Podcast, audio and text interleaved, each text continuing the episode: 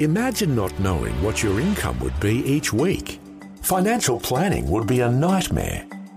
Almost 90% of Vision's income is free will donations. When supporters commit to monthly giving, it provides greater certainty when budgeting for regular expenses and weighing up new opportunities that arise. Knowing we can rely on regular gifts each month takes some of the guesswork out of operating a faith ministry. Monthly givers who share our mission are called Visionary Extra Mile Partners. And right now, you're invited to join this growing group of faithful supporters. The amount of your tax deductible monthly gift is completely up to you. What is most important is knowing that you are standing with us to reach Australia for the gospel. Click the banner at vision.org.au or in the Vision app to find out more about becoming a Visionary Extra Mile partner. It only takes a few minutes, but will have an eternal impact. Vision. Audio on demand from Vision Christian Media. Foundations. We're supposed to check. That's the whole point. We're supposed to go and check, research. That's what Paul said. The Bereans were so good at it. Hmm. that right. they said, Thanks very much. I appreciate what you've shared, but I'm actually going to go back to the Bible now Mm-hmm. and test it for myself. Yeah. Foundations. Understanding the Jewish foundations of our Christian faith. With Robbo Robinson and Mandy Warby. In our last program, we started learning about the unforgivable sin. Learning, of course, that context is the key to understanding what Scripture says. But it has left us with a question about how to measure and discern what we see and are taught. And that's what we're going to be looking at today on Foundations. Yeah, we looked at a passage in the Gospel in Matthew 12 where Jesus uh, delivered a man with demons and he was blind and mute. And it, this deliverance resulted in the miracle of him getting his eyesight back and he was able to speak. And I mean, that's just breathtaking. And how the, the, the Pharisees then blamed the power of the, of the devil and said he was the one who was um, responsible for delivering demons, which is absurd in the extreme. And Jesus then turned it back on him and said, Well, if I'm doing this by the power of the devil, who are you doing it by? Because you think you've got the power of God and yet you don't do anything. So he, he turned it back on them. It blew up in their faces, really, and exposed their ignorance. But again, the context is actually really important because out of that, he then brings in this concept of blaspheming against the Holy Spirit. Yeah, that's right. So that's where this uh, passage is found right at the end of that interaction between Jesus and the Pharisees. It's Matthew 12, verses 31 and 32. Jesus says, I say to you, any sin and blasphemy shall be forgiven people, but blasphemy against the Spirit shall not be forgiven. Whoever speaks a word against the Son of Man, it shall be forgiven him. But whoever speaks against the Holy Spirit, it shall not be forgiven him, either in this age or in the age to come. That's very confusing for a lot of people. And we, we mentioned last time that I always thought that my, maybe it was the sin of, well, what I thought was this sin of committing suicide. Mm-hmm. And you thought it was just simply rejecting faith in Christ and Yeah. rejecting the Holy Spirit when He's drawing you.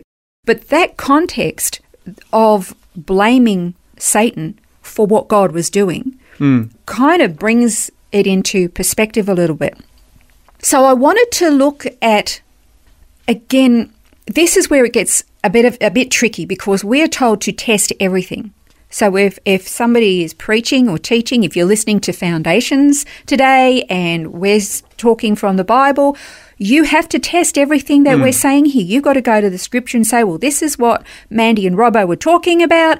I'm going to go and see what the Bible says. I'm going to do some research, jump online and go and do some reading and find out and see whether or not what they're saying is true. Yeah, that's right. Well, that's um, in 1 John 4, it says that, yeah, beloved, don't believe every spirit, but test the spirits to see whether they're from God, because many false prophets have gone out into the world. So it's a, a clear direction. Yeah, yeah, yeah. And, and when it says many false prophets, that means a lot of people out there saying false stuff. Hmm. And you know that the thing about uh, people who claim to be a false prophet, they sound really slick. yeah, They really do. They're so convincing. Mm-hmm. And, and I'm not saying that they're bad people. Uh, I'm just saying that there's, if you're saying something false, even if you don't know that it's false, it's still false. all right? Mm-hmm. that's right. And so we're supposed to test everything. But hang on a second. I don't want to question something that might be the Holy Spirit and me Yeah. saying, hang on a second. Yep. You know, you're a bit dodgy. I don't. You, we're supposed to check. That's the whole point. We're supposed to go and check, research. That's what Paul said the Bereans were so good at. Hmm. Yeah, that right. they said, Thanks very much. I appreciate what you've shared, but I'm actually going to go back to the Bible now and test it for myself. Mm-hmm. Yeah. And Paul said that was an honourable That's thing. right, yeah. So, what about there's also a really interesting and challenging uh, passage in Matthew 7. And in this particular uh, in, uh, conversation that Jesus was having, he was saying that many will come in that day and say, Lord, Lord, didn't we not cast out demons, preach, do many miracles in your name? And he's going to look at them and he's going to say, Depart from me, you who are a worker of lawlessness. You hmm. practice lawlessness. Yeah. And then he says, I never knew you. Not just, I don't like you anymore. You started off well, but you dropped off at the end. No, he says, I never knew you. Hmm. Now, if you were to look at all the peoples around the world today and look at, there are. There are atheists, there are Buddhists, there are Sikhs, there are Hindus, there are Muslims, there are people into Wicca and Druidism and the occult, Satanism. There's so many.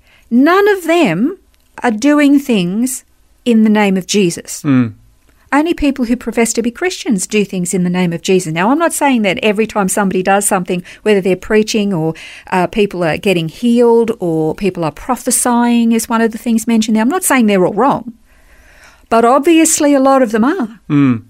Because Jesus said, I never knew you and you're, a, you're practicing lawlessness. Yeah, that's right. So here's the quandary for us. We're supposed to test everything, no matter how good and how shiny and how wonderful or, or seemingly successful it is, no matter how many followers somebody has. We're supposed to test everything because if we don't, if they're practicing lawlessness and those things that they're doing in Jesus' name, even if it's preaching, prophesying, and healing the sick and doing many miracles, well, I know Jesus said that in the last days there would be false signs and wonders. So Yeah. there's there's the there's the fraudulent counterfeit as well. So we're supposed to test everything, take what they say, what they do, take it back to scripture, keep the scripture in its context, mm. and then measure it. Test every spirit. And if it doesn't measure up, we say thank you, but we don't want it. Yeah. And and the other thing too is there's a lot of stuff that people say it's a, it's it's something new, it's something fresh that the Holy Spirit is doing. I understand why they say that. Can I just say that is actually my background, my Christian background. That's my Christian spiritual rear vision Yep. for me. I understand why they say that, but if I I've come to this conclusion, if what I'm seeing does if I can't see that that has actually happened in the scripture, then I will generally say thank you, but no thank you. But the article that I was reading that actually set off this particular study was by uh, Dr. Jay Schaser from Israel uh, Study Center. He was saying something really interesting in that the real issue here is in the the defamation. To turn around and say that the Holy Spirit was actually a demon is this defaming, offensive insult Yeah. against him, and that is not going to be forgiven. And so we're supposed to test everything, but what we're not supposed to do is defame. We're not supposed to insult. We're not supposed to be rude. We're supposed to test what's being said and done, but that doesn't mean we have to be ins- insulting and infuriating and, and nasty. I want to finish this just with a quote, and it's by Dr. Nicholas Schaser, and this is what he said. He put it this way To be sure, the New Testament says to test the spirits to see whether they're from God, for many false prophets have gone into the world. That's from 1 John 4 1. But testing spirits in order to avoid false teaching need not include accusations of devilish dealings. Jesus advises that in order to avoid swearing on oath falsely, one should not swear at all. Similarly, Uh, the principle applies in the case of the unforgivable sin. In order to ensure no slander against the Spirit, don't slander at all. Mm. So that means, okay, we don't want to be guilty of saying, okay, well, they're doing something wrong. That's a false teaching. So therefore, they're blaspheming against the Holy Spirit. That's the devil. The best thing to do is, I can't see that in Scripture. I do not see that mirrored anywhere. It doesn't fit the context of the Scripture. Mm. So, therefore, let's not slander the person at all. Let's not blame or, or, or claim that they are doing something demonic. Let's just say, I don't see it in Scripture, and therefore, thank you, but no thank you, and protect ourselves so that we mm. do not fall guilty of blaspheming the Holy Spirit. Well, that brings today's program to a close, but a reminder that you can listen back to today's episode and others that you might have missed via our website or your favourite podcast app. Just search Foundations with Mandy and Robbo to find it, or go to the website vision.org.au forward slash foundations. We invite you to join us again next time, and if there's a topic that you'd like us to discuss on a future program, I encourage you to get in touch with us via the website vision.org.au forward slash foundations. This has been Foundations, a look at the Jewish foundations of our Christian faith. For study notes, resources, and more, see vision.org.au slash foundations.